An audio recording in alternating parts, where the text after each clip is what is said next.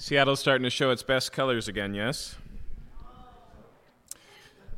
No, no, this is this is what we wait for. We we wait for the tail end of September every year where we get the real Seattle summer. Where it's 55 first thing in the morning and 70 by 5 o'clock in the afternoon. It's perfect. Um, First Thessalonians chapter 5 is where we're going to be today. Um, that's in the New Testament. All of the books that begin with T in the New Testament are right next to each other. So if you find one of the Timothys or Titus, just turn back a little bit to 1 Thessalonians chapter 5. We're continuing our series this morning talking through the meaning of membership. And last week we looked at um, the fact that when we say membership, we're not talking about perks and benefits and we're not talking about signing up um, to, to merely be under authority or aligned with a particular personality. What we're really talking about is a committed connection with a group of people to follow Christ together. And so we looked, as Nick said last week, at the one another's and the call to live out a life of community in Jesus Christ. And this week, we're going to talk about the relationship between membership, being part of a church, and discipleship. And so, before we read the passage, I'd like to recite a nursery rhyme. And then I'll explain why afterwards. But do you remember this one? Mary, Mary, quite contrary, how does your garden grow? With silver bells and cockle shells and pretty maids all in a row. Okay, before I read the passage, let's just recognize that's not how gardens grow. I have no idea what that rhyme is supposed to mean, but gardens grow through a combination of photosynthesis that draws CO2 out of the air and utilizes the sunlight to turn it into energy, as well as the nutrients drawn from the soil and the water within the soil. That's how a garden grows. The question I want to ask this morning is how does a Christian grow? And just like that nursery, nursery rhyme, there's a bunch of weird answers out there. And what I want you to see this morning is that the church grows as the people of God utilize the Word of God in dependence on the Holy Spirit of God in one another's lives. That's it. That's the answer. That's the photosynthesis of Christianity. Okay? And so, to draw attention to those things, I want to just look at this passage in 1 Thessalonians chapter 5, picking up in verse 11 as we pick up in some of Paul's concluding remarks to the church in Thessalonica. Therefore, encourage one another and build one another up, just as you are doing. Verse 12 We ask of you, brothers and sisters, to respect those who labor among you and are over you in the Lord and admonish you, and to esteem them very highly in love because of their work. Be at peace among yourselves. And we urge you, brothers, admonish the idle, encourage the faint hearted, help the weak, be patient with them all. Let's pray. Father, I know that I testify for all who call you Lord here that we desire to grow in the faith that you have called us to. We desire to grow to be more like Jesus in practice. We desire to grow in our relationship with you, our understanding of your word, and the application of the truth in our lives and in our circumstances. And so, as we answer the question of what does it mean to be discipled this morning, I pray that you would set us on a path of growth, that we would, as Paul says in another place, be conformed to the image of your Son, that we would go from glory to glory until we reflect him fully and completely. We pray that you would help us with this in Jesus' name. Amen. All right. As you can see right off the bat here in verse 11, again, we see this little tiny connective tissue phrase, one another. And as I argued last week, this is the driving and constitutive phrase of what it means to be part of a church. It's all bound up in the responsibility or the commitment we make to one another. And so he says here in verse 11 encourage one another and build one another up, just as you are doing. So let me say it again. The way that you grow in your relationship with Christ is when the people of God utilize the Word of God in dependence upon the Holy Spirit of God in one another's lives. And we see that reflected here, right? Remember here, Paul is speaking to the church at large. What we're reading here, what we call First Thessalonians, is a letter written to an entire church. And it would have been read aloud to the entire church at the service. And so when it says here, encourage one another or even build one another up, it's saying, you collectively, church, speak into one another's lives. You collectively, church, strengthen one another's relationships with Jesus Christ and with one another, encourage and build up. Look at the other words we find here. Look at verse uh, 14. We urge you, brothers and sisters, admonish, encourage, and help. Okay? This is all exhortations Paul is making to the church collectively to help shape one another's lives. I think the one that's the most helpful for us is that phrase to build one another up. If you have an older translation, it might say to edify. Edification uh, has to do with a building. It's an architectural word, okay? To edify a building is to put one brick on top of another, to seal it with cement in between, to make it solid, to set the joists in the right place, to lay the foundation. That is to edify. And so the, the picture here is, again, one of building the church, brick upon brick, mortar between, by building up one another. Okay. Now, the reason why this is important is like that nursery, nursery rhyme I mentioned, there are misunderstandings and misexpectations that get in the way here. And I'll just share two with you this morning. One I call the MVP model, the most valuable pastor model. Okay? In this case, discipleship looks like I just show up at church and one person who's hopefully charismatic and not boring tells me how to live my life, and there I grow as a Christian. Okay? In our American culture, we have an incredibly pastorally centric understanding of the church. In fact, some views of church, and maybe you've fallen prey to this yourself, believe that effectively that's, that's the role. The pastors do the ministry, and the church receives it. The pastor is the sculptor, and the church is the block of marble. Okay? Or sometimes a slightly modified version of this, I think of like baseball. Okay? In this case, it's the congregation's job to help fill the seats on Sunday, just like it's you know the forerunners on the batting teams uh, filling the bases, and then the heavy hitter walks up, right? And it's his job to hit them all home. It's the preacher's job to bring them all to Christ. Okay? There's another version of this that's growing in popularity that takes the language of discipleship and reduces it down to mentorship. And so, what you need to be a disciple of Christ is to be discipled by one other person. And what you need to do as a Christian is to find one person to make your disciple, and it just goes on like that. That's just not what we see in the New Testament. And I've had young men come up to me over the years and say, I want you to be the Paul to my Timothy. Do you get the reference? Paul was a traveling missionary. T- Timothy was a young man who Paul adopted, brought under his wing, and even sent out on missions later in life. The problem is, we never see Paul and Timothy in a one on one relationship. What we find is Paul and Timothy and Luke and Barnabas and Titus and a whole group collectively working and serving together. Okay? And so, what I'm suggesting to you is that the primary way discipleship works is in the body of Christ. The primary way discipleship works is, as it says in Ephesians, when each part of the body does its role properly, the body builds itself up in love.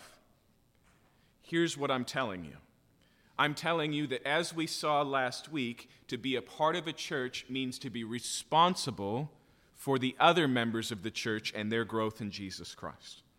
It means to be part of a church is not just to come and receive in your relationship, but come ready to give. And let's just recognize the obvious. Not all of us are in the same place in our walk with Christ. It can seem intimidating to hear this and go, but I'm completely new. I've not even read the Bible through the whole way. I've screwed up in my life. What could I possibly bring to the table? But that is the glory of how God has chosen to work because it is the Word that does the heavy lifting. And so, even if you just say, Hey, I was reading my Bible yesterday and I was so inspired because look at what it says here, and you read it to another Christian, you are participating in this collective act of edification and encouragement. Okay? You don't have to bring things you don't know to build the church, you just share what you're learning in Christ. And again, look at the language here to exhort, to encourage, to admonish, to. Uh, to help. The way the body works involves a lot of different ways. But what I'm suggesting to you is simply this that the way that we grow as individuals and the way that we grow as a church is one and the same, and it's by participating in this word body practice. Let, let me show you how this plays out in a few different angles. I want, I want you to see this at other places in the New Testament. And so, for example, if you look just at Ephesians chapter 4, just a few books back.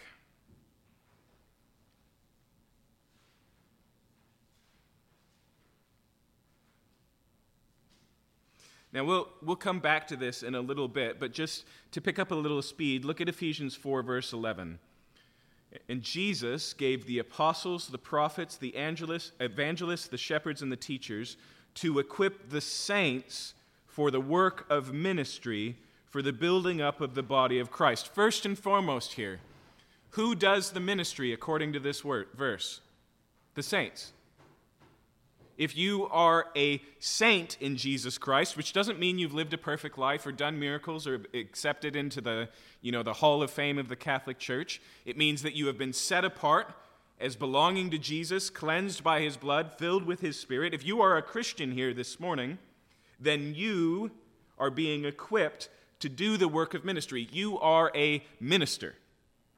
And your ministry is sitting right around you, to your left and to your right. Okay? It says, we are to do this until, verse 11, or excuse me, verse 13, until we all attain to the unity of the faith and the knowledge of the Son of God, to mature manhood, to the measure and stature of fullness of Christ, so that we may no longer be children tossed to and fro by the waves and carried about by every wind of doctrine, by human cunning, cunning by craftiness in deceitful schemes. Now, let me draw out one of the implications of what it says right there. One, when you're born as a Christian, when you're born again, you're born a baby. That's how birth works. And so there's an expression here, a desire, a need, an aspiration for maturity. And how do you become mature? Not by yourself. In fact, one of the dangers of trying to go about Christianity on your own is the same danger of letting your five year old child set the standard for their education. That's the whole point. They're immature. They don't know. They are, in fact, in danger of being misled, deceived. Okay? I've said it before and I'll say it again. If you aspire to be a cult leader instead of a Christian, just try and do Christianity alone. Find a cabin in the wilderness, crack open a Bible, and spend 10 years without talking to anyone else. Okay? It will take all of your blind spots all of your misconceptions and exacerbate them until your understanding of who God is and your expression of it is as bent as it can possibly be. Now, you've experienced it, you've seen it. The people sitting around you this morning also have blind spots, but they don't have the same blind spots. And so when we come collectively and we read God's word together collectively, and we share what we know uh, and what we have experienced, and these things collectively, it protects us, it preserves us from being caught up again in uh, the waves and carried about by every wind of doctrine. Rather, verse 15, speaking the truth in love, we are to grow up in every way into Him who is, is the head, into Christ, from whom the whole body, joined and held together by every joint with which it is equipped, notice this part, when each part is working properly, makes the body grow so that it builds itself up in love. Non participation, being only a receiver and not a giver, not being intentional in trying to build up the church, impacts the church, weakens the church. It's when each part is working properly that the body grows fully. Okay? And so, what I'm saying is two things. Again, very simple. One, you need the church. You can have the Holy Spirit and the Word of God, but the way that God primarily works through the Holy Spirit and the Word of God is through the church. You need the church. And two, the church needs you.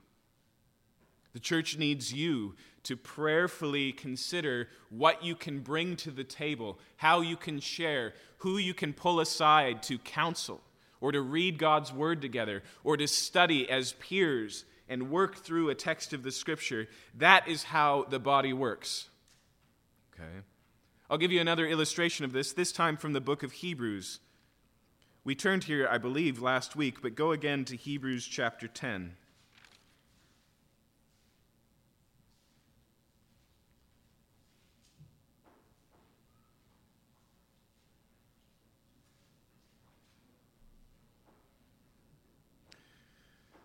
Look here at verse 19. And the author of Hebrews has basically just said Jesus has accomplished everything we need for salvation. And notice verse 19 here opens with a therefore. In conclusion, because of these facts, what does he say? Therefore, brothers and sisters, since we have confidence to enter the holy place by the blood of Jesus, by the new and living way that he opened for us through the curtain that is through his flesh, and since we have a great priest over the house of God, Okay? In other words, since Jesus is our sacrifice, our temple, and our priest, since Jesus is everything we need to restore our relationship with God, since the it is finished that Jesus declared on the cross is the absolute Bible truth, what should we do? Verse 22. Let us draw near with a true heart in full assurance of faith with our hearts sprinkled clean from an evil conscience, and our bodies washed with pure water, let us hold fast to the confession of our hope without wavering, for he who promised is faithful. Okay? Now, I want you to notice that we could read those as individuals. You need to draw near, you need to hold fast. And that's true. But do you see that little plural pronoun there? Let us. Paul doesn't even say, you should draw near. You should hold fast. He doesn't even say you collectively, you plural. He says, let us. Now, I just made a very common mistake. We have no idea who wrote this book. I don't believe that Paul wrote this book. It's just he wrote so much of the New Testament that I misspoke. But nonetheless, the call here is a collective call, and it gets explicit in verse 23, or verse 24. And let us consider how to stir up one another to love and good works. What should you do in response to this great sacrifice that Jesus has accomplished on your behalf? What should you do to respond to the fact that the way to a relationship with God has been opened, free and clear, and you've been adopted into his family? What should you do in the fact that you have a Jesus living and resurrected next to the throne of the Father, interceding on your behalf? You should consider how to stir up one another to love and good works. In fact, it goes on, not neglecting, verse 25, to meet together as is the habit of some, but encouraging one another, and all the more as you see the day drawing near. Okay? And so he says the way that you respond to what Jesus has done is you lean into it, but not alone, but considering how to stir one another up, how to build one another up, how to admonish one another, how to encourage one another towards love and good works. And that requires, as we saw last week, not neglecting to meet together. As Nick said this morning, for you to participate in the body of Christ means to participate in relationship. To affect the community of the body of Christ means to function as a community. And so there's no doing what we're talking about today without doing what we talked about last week. It begins with love, and that love leads into discipleship. Okay? But also, I want you to notice the language there at the beginning of verse 24. Let us consider how. What does that imply? Let us consider how to stir one another up. First, it implies intention, doesn't it? This isn't just something that happens incidentally or accidentally. It's not just that you bump into edifying another Christian. When it says, let us consider how, it means that there's intention. Okay? And on top of that, that intention is preceding, it is preemptive, it is something you do beforehand. Let me just put shoe leather on this for just a minute. What would it look like for us to fulfill this on our Sunday gathering? It means that when you get up in the morning, or maybe on your drive or your walk on the way to church, you're thinking actively, how can I stir up other Christians this morning towards love and good works? It means that you're actively thinking of people who you heard reports about over the week who have been struggling or who have been rejoicing that you can rejoice with, or you're thinking about people you haven't talked to in a while, and you come with an agenda of love and service. You come with an agenda to start conversations that will leave people better than when you started them. You come with an agenda to edify, to build. Okay? Now, there are ways to really screw this up. We are all prone to overinflating our self importance and thinking that the best thing that could happen in another person's life is that they could give us the reins and we could be in control. Okay. I know that I'm really prone to this. Sometimes I warn people that in my head, sometimes I think, let's see. Sometimes I think this, and you'll recognize it. Justin Thomas loves you and has a wonderful plan for your life. Right? Do you know the four spiritual laws? It's an old uh, tract that Bill Bright and Campus Crusade put together. God loves you and has a wonderful plan for your life. I am prone to put myself in those shoes and think, you know, if they would just change this, if they would just do that, what they need to do in this situation, what we are bringing is not ourselves. We need to, if we're going to do this, if we're going to how to consider, if we're going to consider how to stir one another up to love and good works, we need to remember that there's only one Lord in this church. And that the word that brings life is not found in ourselves, that we have to say with Paul, I know that in my flesh dwells no good thing, and that includes your advice. And so the goal here is to bring the word prayerfully and dependent upon the Holy Spirit to encourage, to exhort, to admonish, sometimes even to warn or to confront, but always God's word. Okay? And so, do you see here how discipleship works then? It's not just that if we just hang out together, it happens, it requires intention. If we just hang out together, we can grow into all sorts of things. We can grow into a social club. We can even grow into a family, but if we're going to grow to be like Christ, that only comes through engagement with the Word of God. It only comes through prayer and expectation for God's Word to shape and deform us, but it does come through us collectively. Okay. Let me just put too fine a point on this. Let me just step up a little bit on a soapbox this, soapbox this morning. What is the primary way that God leads in our life? What we often imagine is that if we pray hard enough, some sort of neon sign will appear in the sky and we will know God's will for our lives. The primary way God leads is through the Word of God expressed by the people of God. As they give biblical and godly counsel, as they seek prayer with you and as God speaks. Okay? To the degree that Paul even says, wait, why are you going to sue one another in a secular court? Why are you taking cases that have happened in your relationship to the church? He says, Is there no one wise enough in the church to decide? The recognition here is if this is the place where the Spirit lives, if this is the place where the Word is open, if this is the place where there's a loving community committed to me and committed to Jesus Christ, why would I not seek their counsel? But again, in our flesh dwells no good thing. That counsel has to be sought, not assumed. We take people to the feet of Jesus. We take people to the Word of God. We open it together and we prayerfully ask God to speak. But what do we see in the New Testament?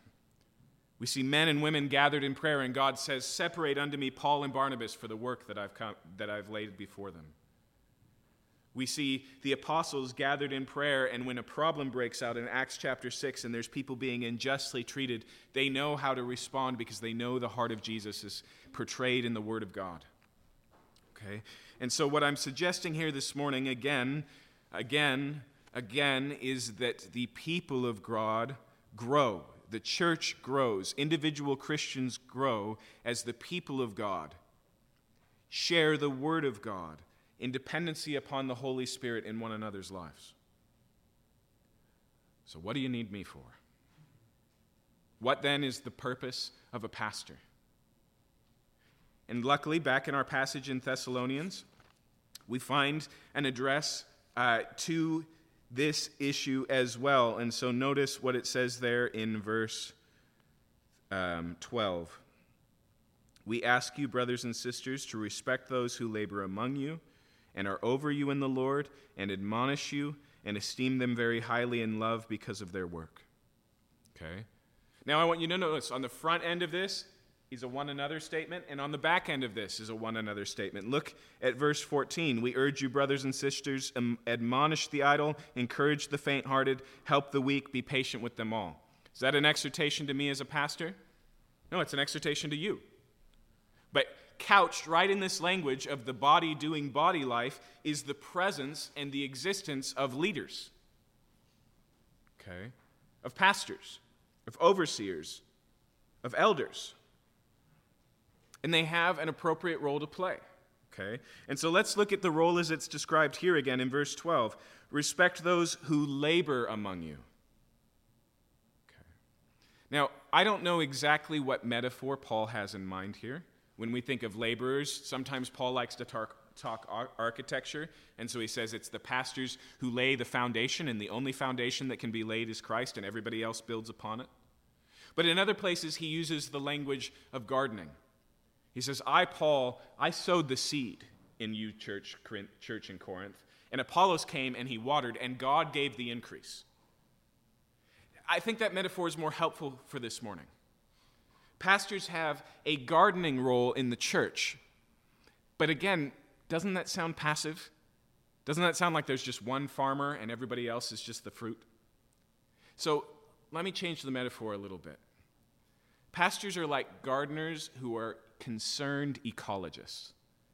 They're focused on the entire ecology. One of the things we've learned over the last hundred years or so is that plants and animals in a particular environment have a symbiotic relationship. Meaning, if we just take one little mushroom out of the forest, the whole forest suffers. Because somehow that mushroom was nourishing, nourishing the root system of the major canopy system. And because those mushrooms are gone, they don't get what they need, so the leafy structure decreases, and then there's more sunlight, and so creatures get eaten, right? We move into Australia, we bring pigs with us. The pigs eat all the turtle eggs, and now the jellyfish are out of control, and you can't go swimming without getting stung, right? This is ecology. It's recognizing that there is this working ecosystem, and it's a fine balance. This is like the pastor is gardener. The idea is to cultivate an ecosystem that flourishes and nourishes itself. And you have all seen, all you have to do is turn on your television, pastors who are more like cash crop gardeners, right? They just devastate everything in front of them and they plant the one thing that works and builds up their own kingdom and their glory. That is not a faithful pastor. A pastor works with cultivates the body so that the body builds itself up in love. In fact, one of the ways that pastors do this is what we saw in Ephesians 4 earlier. God has given apostles and prophets, evangelists, and pastors and teachers for what? For the equipping of the saints so that the saints do the work of ministry. Okay? One of the things that pastors should do is give you the word so that you can more effectively give it to one another. One of the things that pastors should do is teach so that you all, as it says in the book of Hebrews, might become teachers. One of the things that pastors do is they guide you in the process of disciple making so that you can make disciples. Okay? And so there is a work in your midst, but it is partially vicarious. Do you know what I mean? I mean that the ministry functions not through the pastors, apostles, prophets, evangelists, and teachers, but through their equipping of the church to do the work. Okay? In the same way, notice what it says next here. It says, it says that they, you respect those who labor among you and are over you. Did you just bristle a little bit? You're not going to get away from this in the New Testament. The role of pastor is not just a leadership role, it is an authorized role, it is an authority role. It is an overseer role. That's one of the Greek words that we use to talk about leadership in the New Testament the overseer. Okay? In fact, let's just double down, shall we? Listen to what it says in the book of Hebrews, chapter 13. It says this in verse 17 Obey your leaders and submit to them. Okay? Can't really squeeze out any distance here. Those are strong words words that we don't usually like. Obey and submit, but it explains why. Listen. Obey your leaders and submit to them, for they are keeping watch over your souls as those who will have to give an account. Let them do this with joy and not with groaning, for that would be of no advantage to you. In other words, here's what the author of Hebrews says. He says the goal of a pastor is the growth of the church. And I'm not talking about numerically, I'm talking about in Christ likeness, I'm talking about in maturity. Okay? And so their goal is for your good. When pastoral roles are done rightly, it is just like the benefactor relationship between a parent and a child. Okay? A parent who uses the kids for their own good is not a good parent. Instead, parents are the ones who are up late at night Instead, parents are the ones who get involved when their kids make a mess and clean it up. Parents are the ones who expel all the energy for the sake of the health and growth of the child. That's like the pastor relationship. And so, for that reason, the author of Hebrews says here obey them, submit to them, because their job is to keep watch over you, and they'll give an account. The goal of a pastor is to present his congregation to Jesus as a church that has grown to reflect greater his image, his love, and his goodness. Okay? And it points out here as well, he says, Let them do this with joy and not with groaning, for that would be of no advantage to you. Every parent knows how annoying it is to have to parent somebody who doesn't want to be parented. Every parent knows how hard it is to do the right thing and know that it's the right thing without question and watch your kids complain and grumble and reject it. Okay? And that feeling comes right from the very heart of God. Because we, as a world of wayward children, have not heard his word, have not listened to his truth, have not followed his paths, but we, like sheep, have all gone astray, each in his own way. And God's response to that is not wrath and anger and rejection, but a broken heart who comes into the garden and says, Adam, where are you? That's the heart of a pastor because it's the heart of God. Okay? So pastors do have an oversight to play. But that's not all. They also function as examples. Consider what it says here in Hebrews 13, verse 7. Remember your leaders, those who spoke to you the word of God consider the outcome of their way of life and imitate their faith. Pastors lead by walking out in front. Pastors lead by seeking to grow in conformity to Jesus on their own. I love how Paul puts this to young Timothy. He says, Devote yourselves to the ministry of the word and to being an example. And he says this, so that your progress may be evident to all. A good pastor is a growing pastor. But the word there used for progress is the same word you would use for a jungle trailblazer who's up front with the machete cutting the way so others can follow. Okay? And so one of the things that leaders means here is example. So pastors teach the church, they pray for the church, they give example to the church, they oversee, they watch over the church. These are the primary ideas of what it means to be a leader. That doesn't mean that they control. That doesn't mean that they uh, that the church exists for their benefit. You don't exist to accomplish my mission or Nick's mission or Andy's mission. We exist as servants to serve you, but servants with benefactor authority to shape you, to invest in you, to sometimes admonish you. But even that, going back to 1 Thessalonians, is not for pastors alone. None of the things that pastors do are exclusive to pastors. They are the final teachers, the ones who are accountable for making sure that the Word of God remains pure and is passed on appropriately. They are the exemplary teachers who teach so that you know what good teaching looks like. They are the equipping teachers who teach you so that you can teach one another. But teaching runs through the body of Christ. The ministry of the word is not the property of the pastors. In the same way, notice what it says here. It says, We ask you, brothers, to respect those who labor among you. We talked about that, and are over you in the Lord, and then admonish you. And that word admonish is a little bit slippery because it's so broad. Sometimes it means to give counsel, sometimes it's strongly used to warn. Sometimes it just means to instruct or even remind, okay? So it's a pretty broad thing. But notice the next verse. It says, You should esteem them very highly in love because of their work. Be at peace among yourselves, verse 14. And we urge you, brothers and sisters, admonish. See, here's another mistake I think the church makes. The church thinks that the only one who should confront another Christian is the pastor. The only one who should strongly admonish or warn, that's above my pay grade as a pew sitting Christian. No, it's not. Pastors will give an account for those who are in their care. We saw that in Hebrews. But what it means to be a part of the body of Christ is to care about what happens to the body of Christ, to be concerned for their safety and their well being, to protect them, as we saw, from every wind of false doctrine and from being misled and from the deceitfulness of sin that we're all prone to. You know what I'm talking about when I say deceitfulness of sin? I'm talking about when you think to yourself, it's fine. When you think, I have this under control. When you think, well, it may not be okay for them, but it's okay for me. Right? We are so good at justifying the things that eat us alive. And Proverbs tells us that the kisses of an enemy are deceitful but faithful are the wounds of a friend. Okay? So sometimes that means hard words. Sometimes that means admonishment. Sometimes that means confrontation.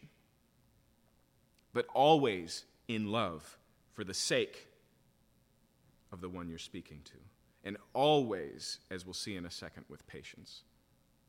But there's one last thing I want to add here. Look again with me here at verse 14. We urge you, brothers and sisters, that's the third time that I've read this differently, so I might as well explain. The word there in the Greek, in the language that this was originally written in, is not gender specific. ESV follows the habit of the New King James, which follows the habit of the King James, of using brothers to collectively refer to a whole community, but it feels out of place in our times, doesn't it?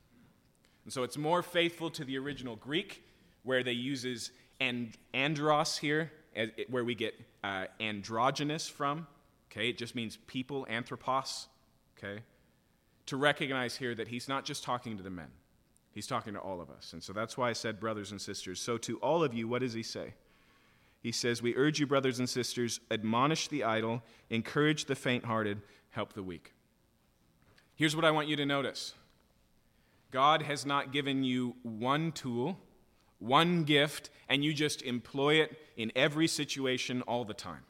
So you can't think, well, my job in the body is to be an encourager. Someone else might be an admonisher.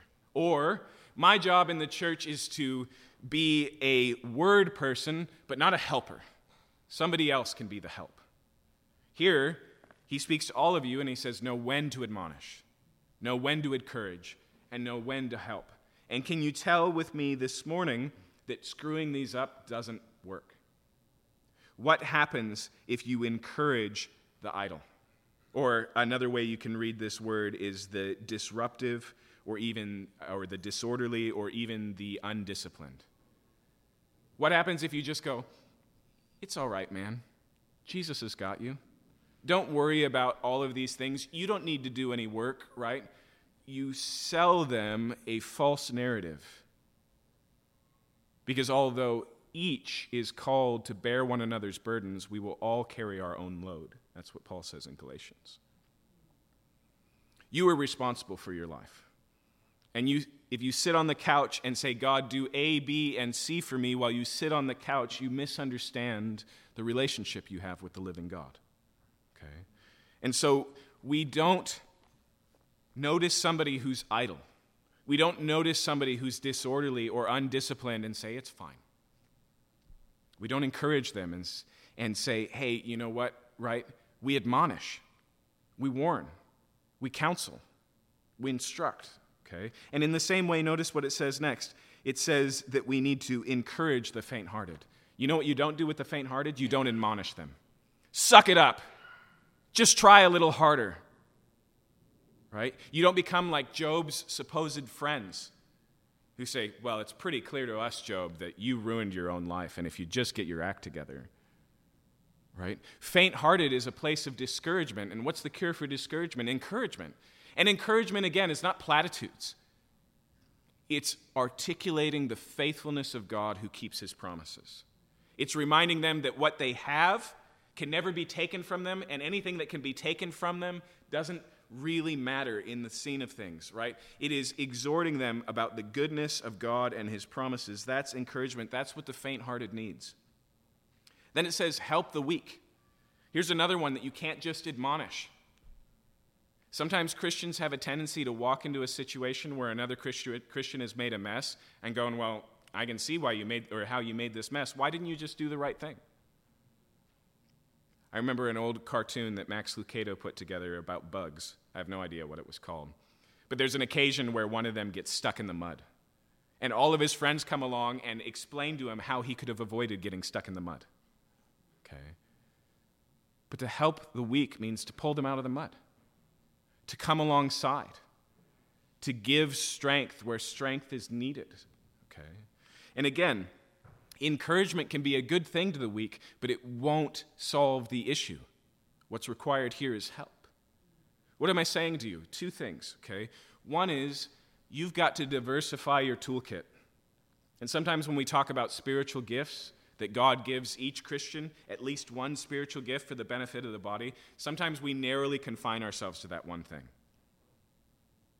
Like the Bible college kid I had who said, Why am I cleaning toilets when I'm supposed to be teaching? Okay. Or sometimes, sometimes we can do this where we're like, Well, that's, that's not my gift. There's a need here. Other people have the gift of giving. I don't have to put my finances on the line.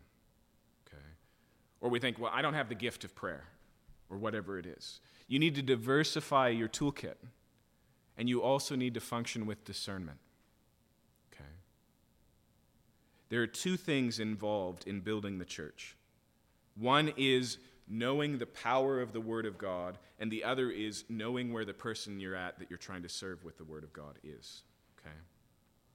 Let's try that sentence again because that was bad.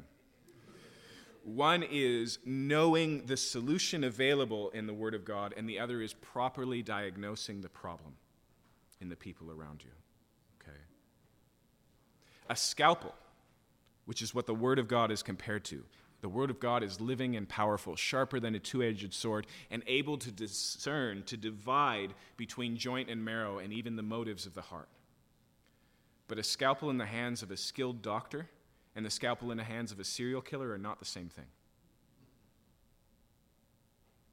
The Word of God can be wrongly used to harm instead of heal. And so it requires discernment. Again, it requires dependency on the Holy Spirit. I know you don't know what's in the hearts of your brothers and sisters, but you do know the one who does. Right? That's what John chapter 2 tells us. It says that Jesus knows what's in the heart of man. And how many times does Jesus know just the right question to ask? Just the right answer to give? Why is it that the way that he handles Martha and the way he handles Mary is so different? Why does he talk to one person and we go, man, he seems so rigid here, and another, he seems so unconvicted here?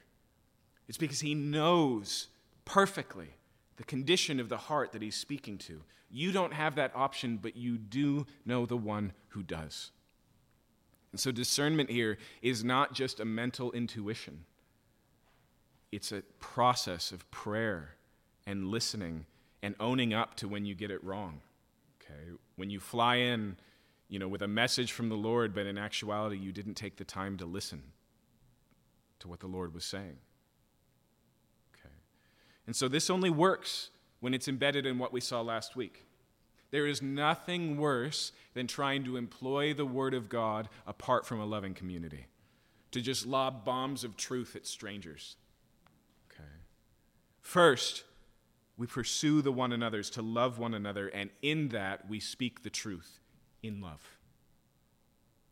And as we do this, we do it with leaders like Nick and like Andy who exemplify this, who equip you to do so, who oversee this process, and who are vested in creating an ecology where the church grows itself as the body builds itself up in love. You picking up what I'm laying down? Okay. Mary, Mary, how does the church grow?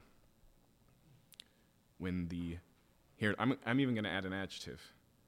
When the whole body of Christ utilizes the whole Word of God through a whole dependence on the Holy Spirit in one another's whole lives.